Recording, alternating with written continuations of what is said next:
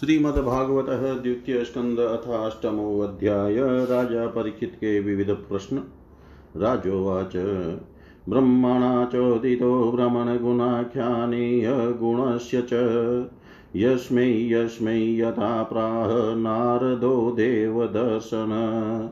एतद्वेदितुमिच्छामि तत्त्वं वेदविदां वर। हरेरद्भुतवीर्यस्य कथा लोकसुमङ्गला कथयस्व महाभाग यताहं कृष्णे निवेशय निसङ्गं मनस्त्यक्ष्यै कलेवरं। शृण्वतः श्रद्धया नित्यं गृणतश्च स्वचेष्टितं कालेन नातिदीर्घेन भगवान् विशते हृदि।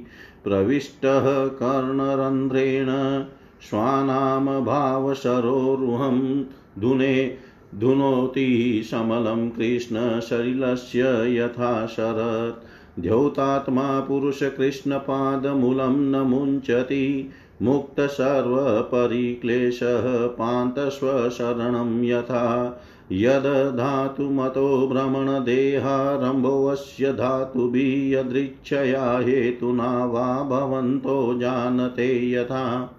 आशिदय यदुदरात् पद्म लोकसंस्थानलक्षणं यावानयं वै पुरुषः यथा वय वै पृथक् तावान् साविति प्रोक्तः संस्थावयववानिव अजसृजति भूतानि भूतात्मा यदनुग्रहात् ददृशे येन तदरूपं नाभिपद्मसमुद्भव स चापि यत्र पुरुषो विश्वस्थित्युद्भवाप्वय। मुक्त्वात्ममायां मायेश शेते सर्वगुहाशय।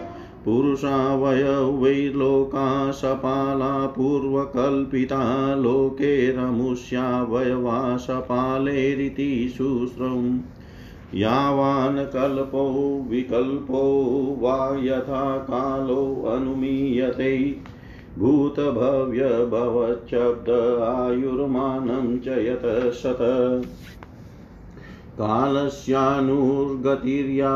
लक्ष्यते अन्विबृहत्यपि यावत्यकर्मगतयो यादृशीर्द्विजशतम्। यस्मिन् कर्म समावायो यथा येनोपगृह्यते गुणानां गुणिनां चैव परिणामम् अभीप्स्यताम्।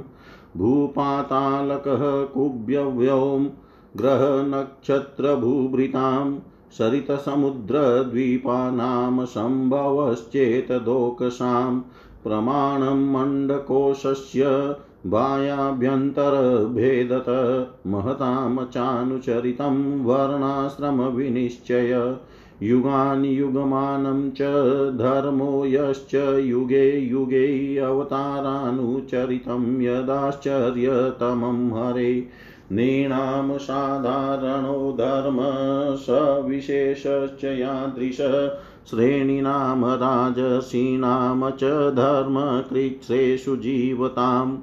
तत्त्वानां परिसङ्ख्यानं लक्षणं हेतुलक्षणं पुरुषाराधनविधिर्योगस्याध्यात्मिकस्य च योगेश्वरेश्वर्यगतिलिङ्गभङ्गस्तु योगिनां वेदोपवेदधर्माणामितिहासपुराणयो सम्प्लवः सर्वभूतानां विक्रमः प्रतिसङ्क्रमः इष्टापुतस्य काम्यानां त्रिवर्गस्य च यो विधि। यश्चानुसायिनां सर्ग पाखण्डस्य च सम्भव। आत्मनो बन्धमोक्षो च व्यवस्थानं स्वरूपत। यथात्मतन्त्रो भगवान् विक्रीडत्यात्ममायया, विसृज्यया वा यथा मायामुदास्ते साक्षिविद्प्रविभु सर्वमेतच्च भगवन् पृच्छते मे अनुपूर्वश तत्त्वतो हरस्युदाहर्तुं प्रपन्नाय महामुने। अत्र प्रमाणं हि भवान् परमेष्टि यदात्मभूक् परे चेहानुतिष्ठन्ति पूर्वेषां पूर्वजै न मे अशवः परायन्ति ब्रह्मानन सनादमि पिबतोऽच्युत पीयूषमन्त्र मन्यत्र कुपिताद्विजात् श्रुत्वाच स उपामन्त्रितो राज्ञा कथायामिति सत्पते ब्रह्मरातो वृषं प्रीतो विष्णुरातेन संसदि प्राह भागवतं नाम पुराणं ब्रह्मसंहितं ब्रह्मणे भगवत प्रोक्तं ब्रह्मकल्प उपागते यद यतः परीक्षिदृषभ पाण्डुनामनुपृच्छति आनुपूर्व्येण तत्सर्वमाख्यातुमुपचक्रमे आनुपूर्व्येण तत्सर्वमाख्यातुमुपचक्रमे राजा परीक्षित ने कहा, भगवान, आप वेद वेताओं में श्रेष्ठ हैं। मैं आपसे यह जानना चाहता हूँ कि जब ब्रह्मा जी ने निर्गुण भगवान के गुणों का वर्णन करने के लिए नारद जी को आदेश दिया, तब उन्होंने किन किन किस किन किन को किस रूप में उपदेश किया? एक तो अचिंत्य शक्तियों के आश्रय भगवान की कथाएँ ही लोगों का परम मंगल करने वाली हैं। दूसरे देवर्षि नारद का सबको भगवत दर्शन कराने का स्वभाव है, अवश्य ही आप उनकी बातें मुझे सुनाइए। महाभाग्यवान सुखदेव जी, आप मुझे ऐसा उपदेश कीजिए कि मैं अपने आसक्ति रहित मन को सर्वात्मा भगवान श्री कृष्ण में तन्मय करके अपना शरीर छोड़ सकूँ। जो लोग उनकी लीलाओं का श्रद्धा के साथ नित्य श्रवण और कथन करते हैं, उनके हृदय में थोड़े ही समय में भगवान प्रकट हो जाते हैं। श्री कृष्ण कान के छिद्रों के द्वारा अपने भक्तों के भाव में हृदय कमल पर जाकर बैठ जाते हैं और जैसे शरद ऋतु का जल गंधलापन मिटा देती है, वैसे ही वे भक्तों के मनोमल का नाश कर देते हैं। जिसका हृदय शुद्ध हो जाता है, वह श्री कृष्ण के चरण कमलों को एक क्षण के लिए भी नहीं छोड़ता। जैसे मार्ग के समस्त क्लेशों से छूट कर घर आया हुआ पथिक अपने घर को नहीं छोड़ता। भगवान जीव का, भगवान जीव का पंचभूतों के साथ कोई संबंध नहीं है, फिर भी इसका शरीर पंचभूतों से ही बनता है। तो क्या स्वभाव से ही ऐसा होता है, अथवा किसी कारणवश आप इस बात का मर्म पूर्ण रीति से जानते हैं। आपने बतलाया कि भगवान की नाभि से वह कमल प्रकट हुआ, जिसमें लोकों की रचना हुई। यह जीव अपने सीमित अवयवों से जैसे परिचिन्न है, वैसे ही आपने परमात्मा का भू, परमात्मा को भी सीमित अवयवों से परिचिन्न सा वर्णन किया। यह क्या बात है?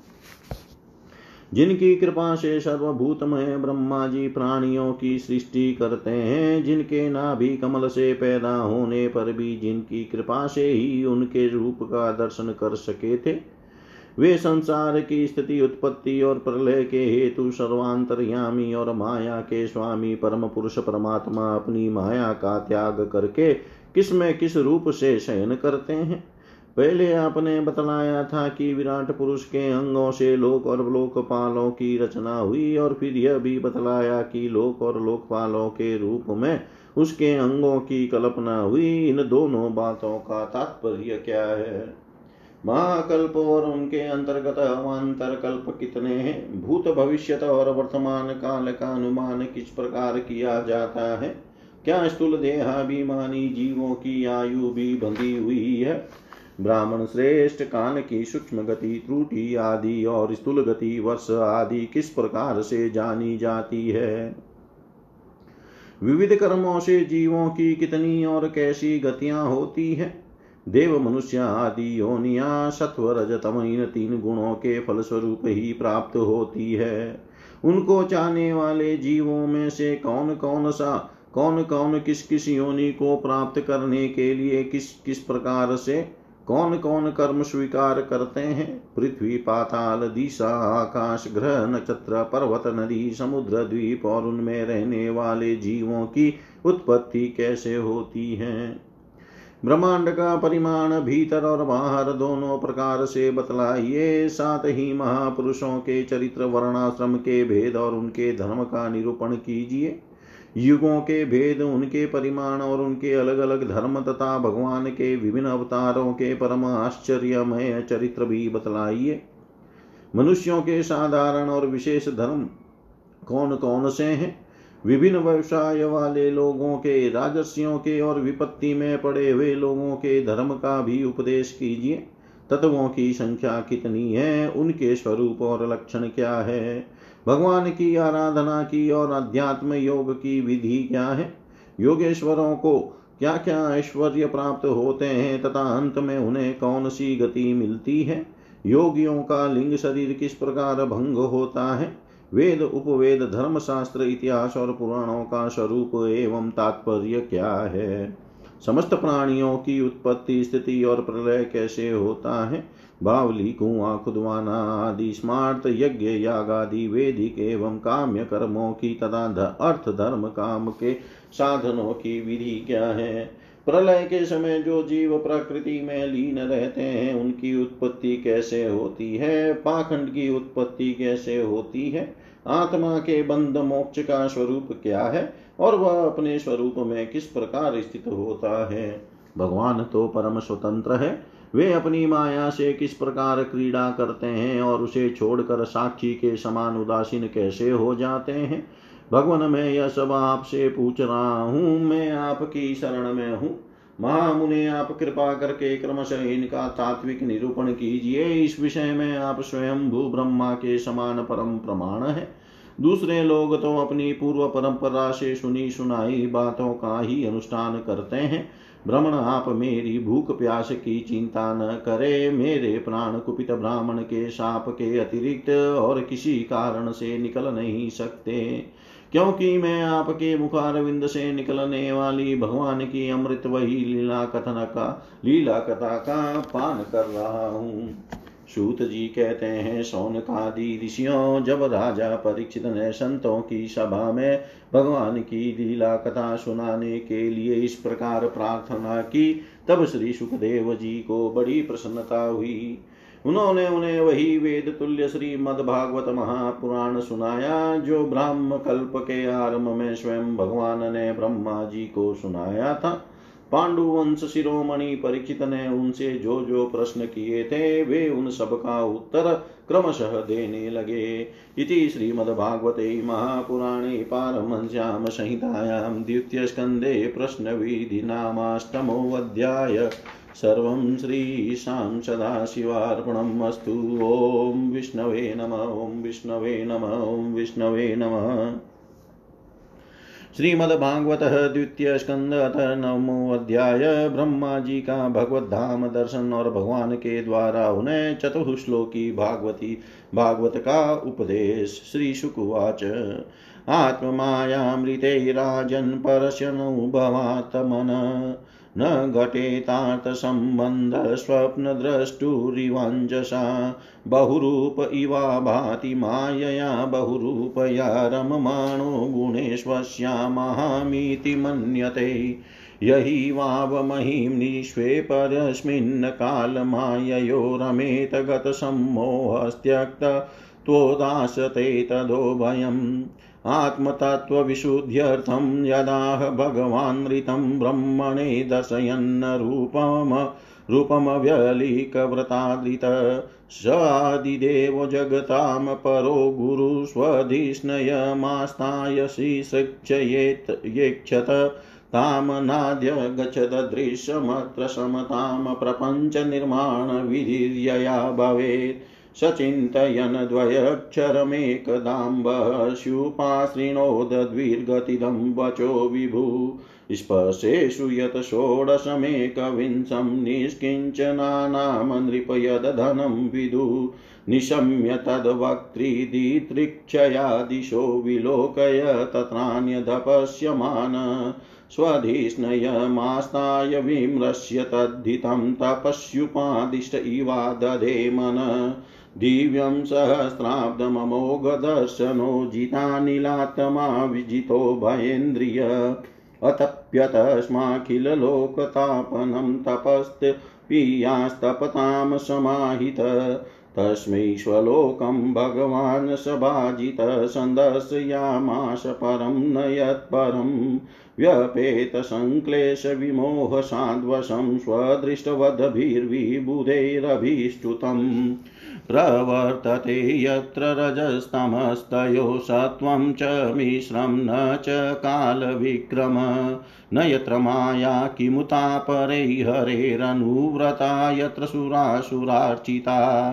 श्यामावदाताः शतपत्रलोचनापि सङ्गवस्त्राशुरुचसूपेशश सर्वे चतुर्बाह उन्मिषन्मणिप्रवेशक प्रवेकनिष्काभरणाशु वर्चस प्रवालवैदूर्यमृणालवचस परिस्फुरतकुण्डलमौलिमात्मालिन भ्राजिष्णुवीर्यपरितो विराजते लसदविमानावलिभिमात्मनाम् विद्योतमान प्रमदोत्तमाद्युभिः स विद्युद्भ्रावलिर्भीयतान्नव श्रीर्यत्र पादयो करोति मानं बहुधा विभूतिभिः प्रेखं श्रीताया कुसुमाकरानुगैर्विगीयमाना प्रियकर्म गायन्ति गायति।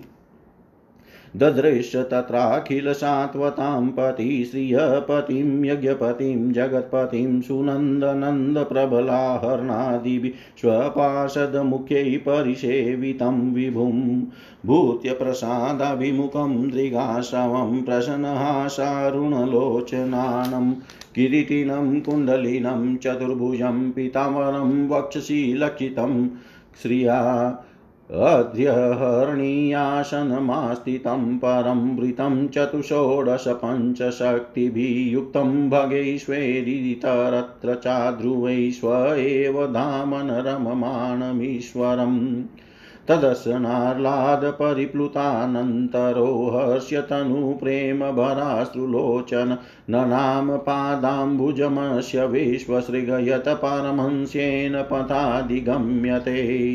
तं प्रीयमाणं समुपस्थितं तदा प्रजाविसर्गे निजशासनाहरणं। बभाष ईशस् ईशस्मितशोचिषा गिरा प्रियप्रियं प्रीतमनाकरे स्पशन्। श्रीभगवानुवाच, त्वययाहं तोषितः सम्यग्वेदगर्भशिश्रिक्षया चिरमृतेन तपसा दुषतोषकुटयोगिनां वरं वरय भद्रं ते वरेशम्माभिवाञ्छितं भ्रमन्त्रेय परिश्राम पुंसो मददशनावधि। मनिषितानुभावोऽयं मम लोकावलोकनं यदु यदुपसृत्तय रहसि चकर्तं परमं तप। प्रत्यादिष्टं मया तत्र त्वयि गर्भविमोहिते तपो मे हृदयं साक्षादात्मां तपसो नग। सृजामि तपसैवेदं ग्रसामि तपसा पुनः बिभर्वि तपसा विश्वं वीर्यं मे दुश्चरं तप। ब्रह्मोवाच। भगवन् सर्वभूता नामध्यक्षोऽवस्थितो गुह्यां वेद हि अप्रतिरुधेन प्रज्ञानेन प्रज्ञानेन चिकीर्ष्यतम् तथापि नाथमानस्य नाथ नाथय नाथितं परावरे यथा रूपे जानीयां ते त्वरूपिण। यथात्मयम् यथात्ममाया योगेन नानाशक्त्युपब्रहीतमविलुम्पन विसृजन गृह्णन बिभ्रदात्मानमात्मना क्रीडस्य मोघसङ्कल्प उन्ननाभिर्यथोर्गुणुते तथा तद्विषयां देहि मनीषां मयि माधव।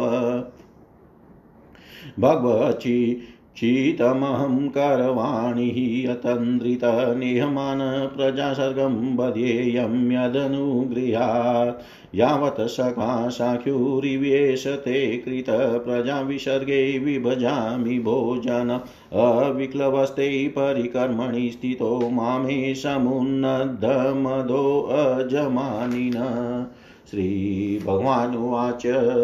ज्ञानं परं गुह्यं मे यद् विज्ञान समन्वितं सहरस्यं तदङ्गं च गृहाण गदितं मया।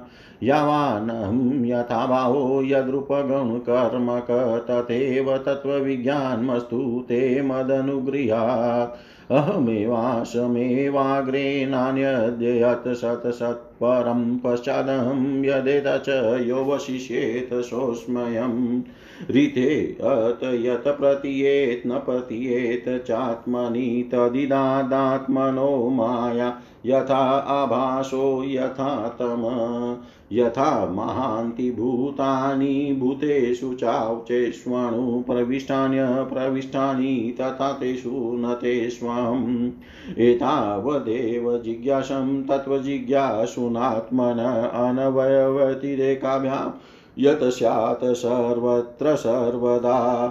एतन्मतं समातिष्ठ प्रमेण समाधिना भवान् कल्पविकल्पेषु न विमुहिति कैचित्। श्रीशुकुवाच सम्प्रदिश्यैवमजनो जनानां परमेष्टिनं पश्यतस्तस्य तद्रूपमात्मनो न्यरुणद्धरी। अन्तर्हितेन्द्रियार्थाय हर्ये विहिताञ्जलि सर्वभूतमयो विश्वं ससजेदश पूर्ववत्।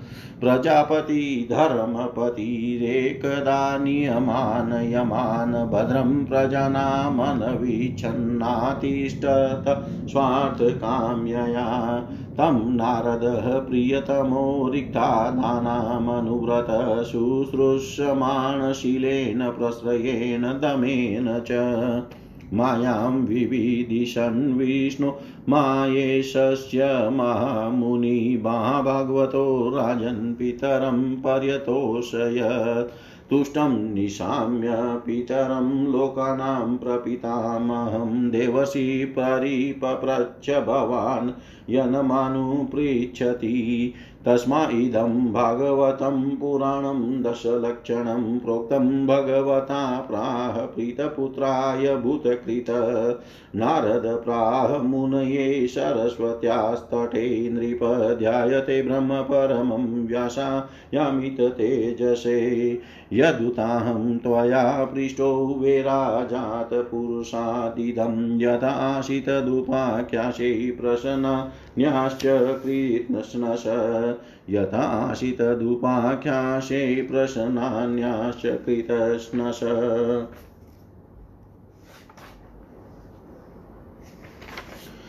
श्री सुखदेव जी ने कहा, परीक्षित जैसे स्वप्न में देखे जाने पर वाले पदार्थों के साथ उसे देखने वाले का कोई संबंध नहीं होता।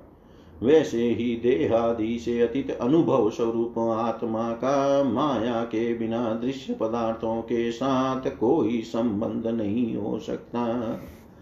विविध रूप वाली माया के कारण वह विविध रूप वाला प्रतीत होता है और जब उसके गुणों में रम जाता है, तब यह मैं हूँ, यह मेरा है, इस प्रकार मानने लगता है। किंतु जब यह गुणों को क्षुब्ध करने वाले, काल और मोहोत्पन्न करने वाली माया इन दोनों से परे अपने अनंत स्वरूप में मोह रहित होकर रमण करने लगता है। आत्मा राम हो जाता है, तब यह मैं, मेरा का भाव छोड़कर पूर्ण उदासीन गुणातीत हो जाता है। ब्रह्मा जी की निष्कपट तपस्या से प्रसन्न होकर भगवान ने उन्हें अपने रूप का दर्शन कराया और आत्म तत्व के ज्ञान के लिए उन्हें परम सत्य परमार्थ वस्तु का उपदेश दिया। उपदेश किया वही बात मैं तुम्हें सुनाता हूँ। तीनों लोकों के परम गुरु आदि देव ब्रह्मा जी अपने जन्म स्थान कमल पर बैठकर सृष्टि करने की इच्छा से विचार करने लगे।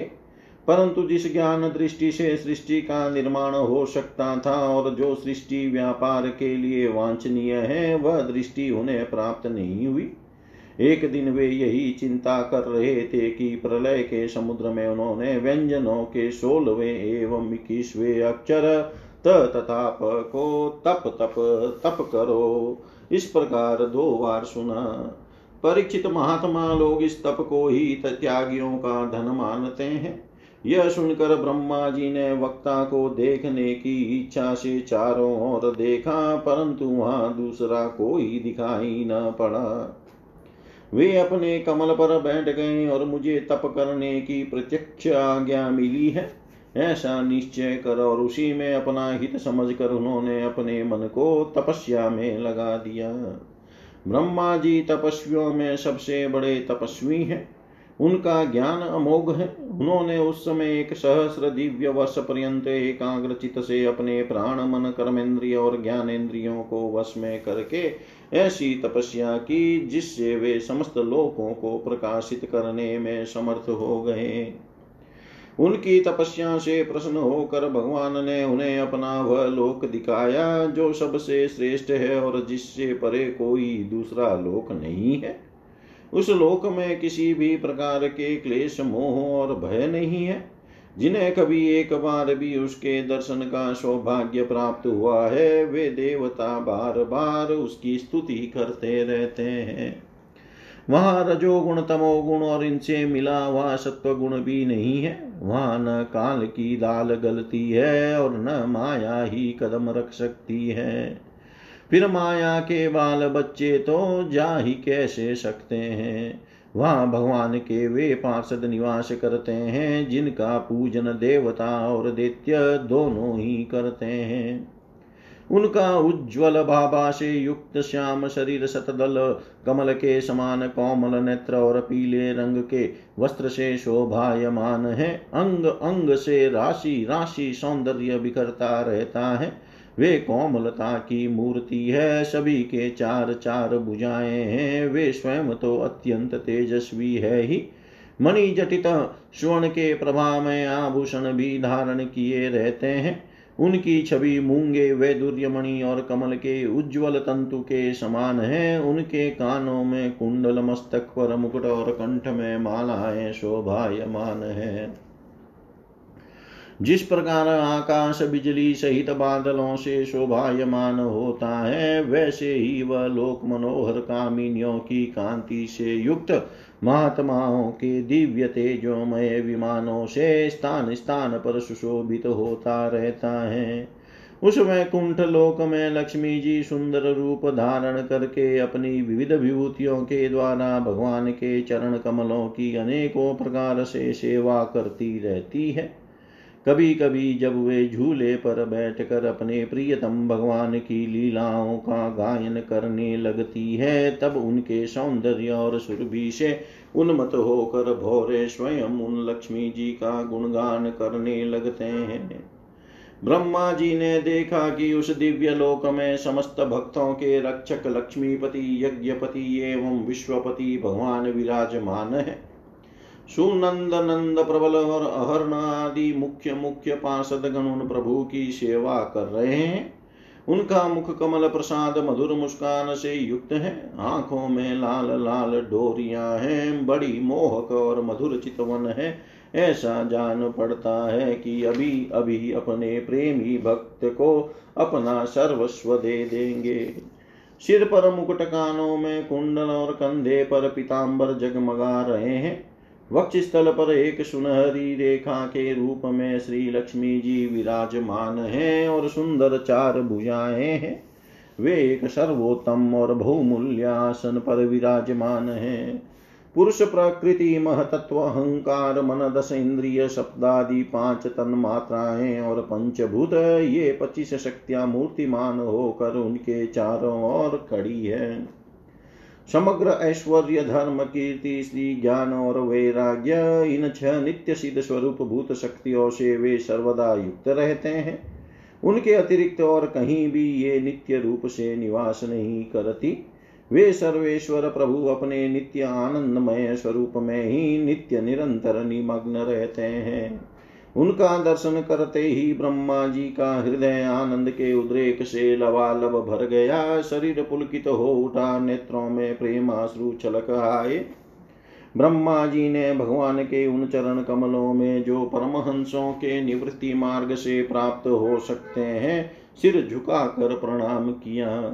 ब्रह्मा जी के प्यारे, भगवान अपने प्रिय ब्रह्मा को प्रेम और दर्शन के आनंद में निमग्न शरणागत तथा प्रजा सृष्टि के लिए आदेश देने के योग्य देख कर बहुत प्रसन्न हुए। उन्होंने ब्रह्मा जी से हाथ मिलाया तथा मंद मुस्कान से अलंकृत वाणी में कहा श्री भगवान ने कहा ब्रह्मा जी तुम्हारे हृदय में तो समस्त वेदों का ज्ञान विद्यमान है। तुमने सृष्टि रचना की इच्छा से चीर काल तक तपस्या करके मुझे भली भांति संतुष्ट कर दिया है। मन में कपट रख कर योग साधन करने वाले मुझे कभी प्रसन्न नहीं कर सकते। तुम्हारा कल्याण हो, तुम्हारी जो अभिलाषा हो, वही वर मुझसे मांग लो। क्योंकि मैं मुँह मांगी वस्तु देने में समर्थ हूँ। ब्रह्मा जी जीव के समस्त कल्याणकारी साधनों का विश्राम पर्यवसान मेरे दर्शन में ही है। तुमने मुझे देखे बिना ही उन शून्य जल में मेरी वाणी सुनकर इतनी घोर तपस्या की है। इसी से मेरी इच्छा से तुम्हें मेरे लोक का दर्शन हुआ है। तुम इस समय सृष्टि रचना का कर्म करने में किंग कर्तव्य विमूढ़ हो रहे थे। इसी से मैंने तुम्हें तपस्या करने की आज्ञा दी थी, क्योंकि निष्पाप तपस्या मेरा हृदय है और मैं स्वयं तपस्या का आत्मा हूँ। मैं तपस्या से ही संसार की सृष्टि करता हूँ, तपस्या से ही इसका धारण पोषण करता हूँ और फिर तपस्या से ही इसे अपने में लीन कर लेता हूँ। तपस्या मेरी एक दुर्लंघ्य शक्ति है। ब्रह्मा जी ने कहा, भगवान, आप समस्त प्राणियों के अंतकरण में साक्षी रूप से विराजमान रहते हैं। आप अपने अप्रतिहत ज्ञान से यह जानते ही हैं कि मैं क्या करना चाहता हूँ। नाथ कृप, आप कृपा करके मुझे मुझे याचक की यह मांग पूरी कीजिए कि मैं रूप रहित आपके सगुण और निर्गुण दोनों ही रूपों को जान सकूँ। आप माया के स्वामी हैं। आपका संकल्प कभी व्यर्थ नहीं होता। जैसे मकड़ी अपने मुँह से जाला निकाल कर उसमें क्रीड़ा करती है और फिर उसे अपने में लीन कर लेती है, वैसे ही आप अपनी माया का आश्रय लेकर इस विविध शक्ति संपन्न जगत की उत्पत्ति, पालन और संहार करने के लिए अपने आप को ही अनेक रूपों में बना देते हैं और क्रीड़ा करते हैं। इस प्रकार आप कैसे करते हैं? इस मर्म को मैं जान सकूँ, ऐसा ज्ञान आप मुझे दीजिए। आप मुझ पर ऐसी कृपा कीजिए कि मैं सजग रहकर सावधानी से आपकी आज्ञा का पालन कर सकूँ और सृष्टि की रचना करते समय भी कर्तापन आदि के अभिमान से बंध न जाऊँ। प्रभु, आपने एक मित्र के समान हाथ पकड़कर मुझे अपना मित्र स्वीकार किया है।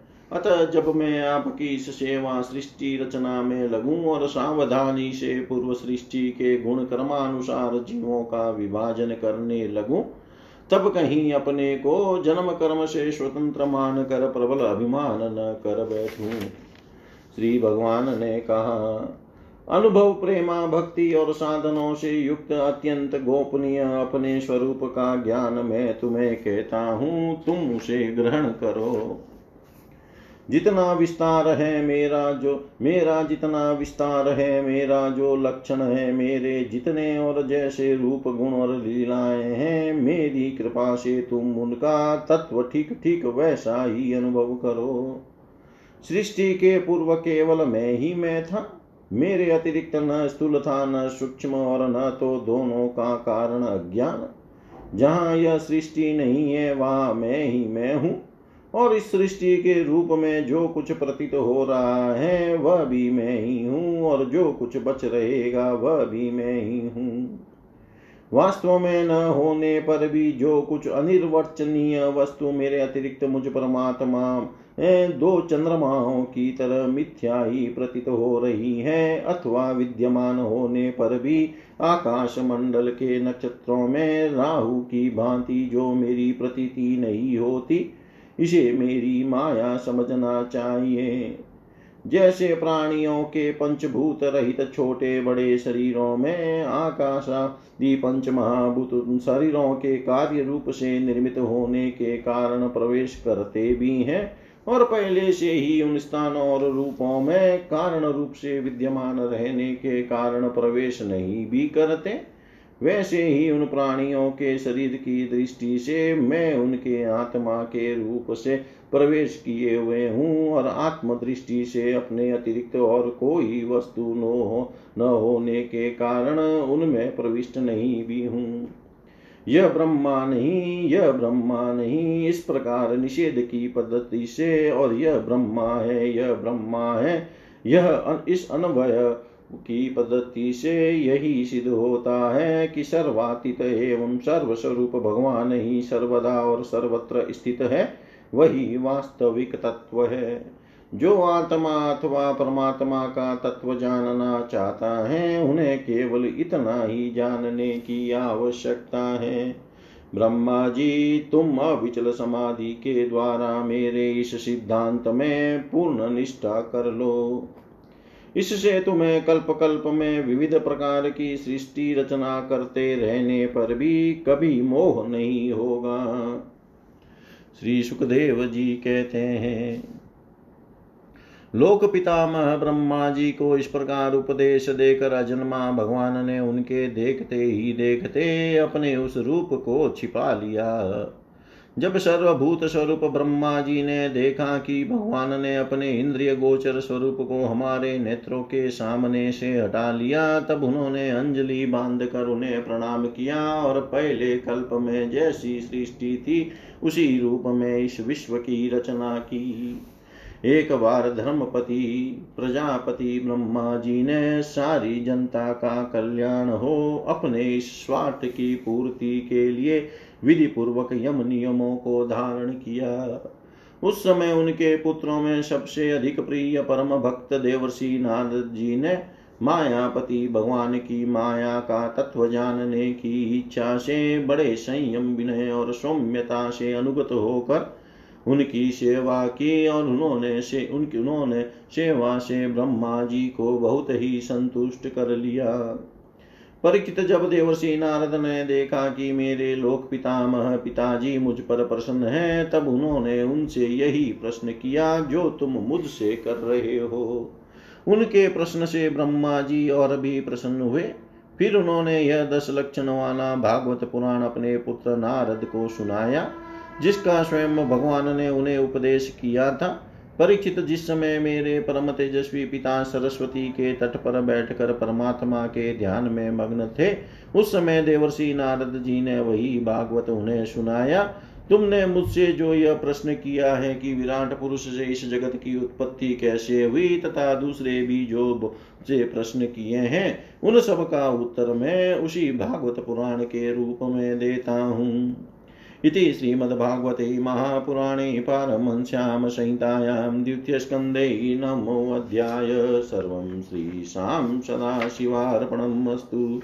ॐ विष्णवे नमः, ॐ विष्णवे नमः, ॐ विष्णवे नमः।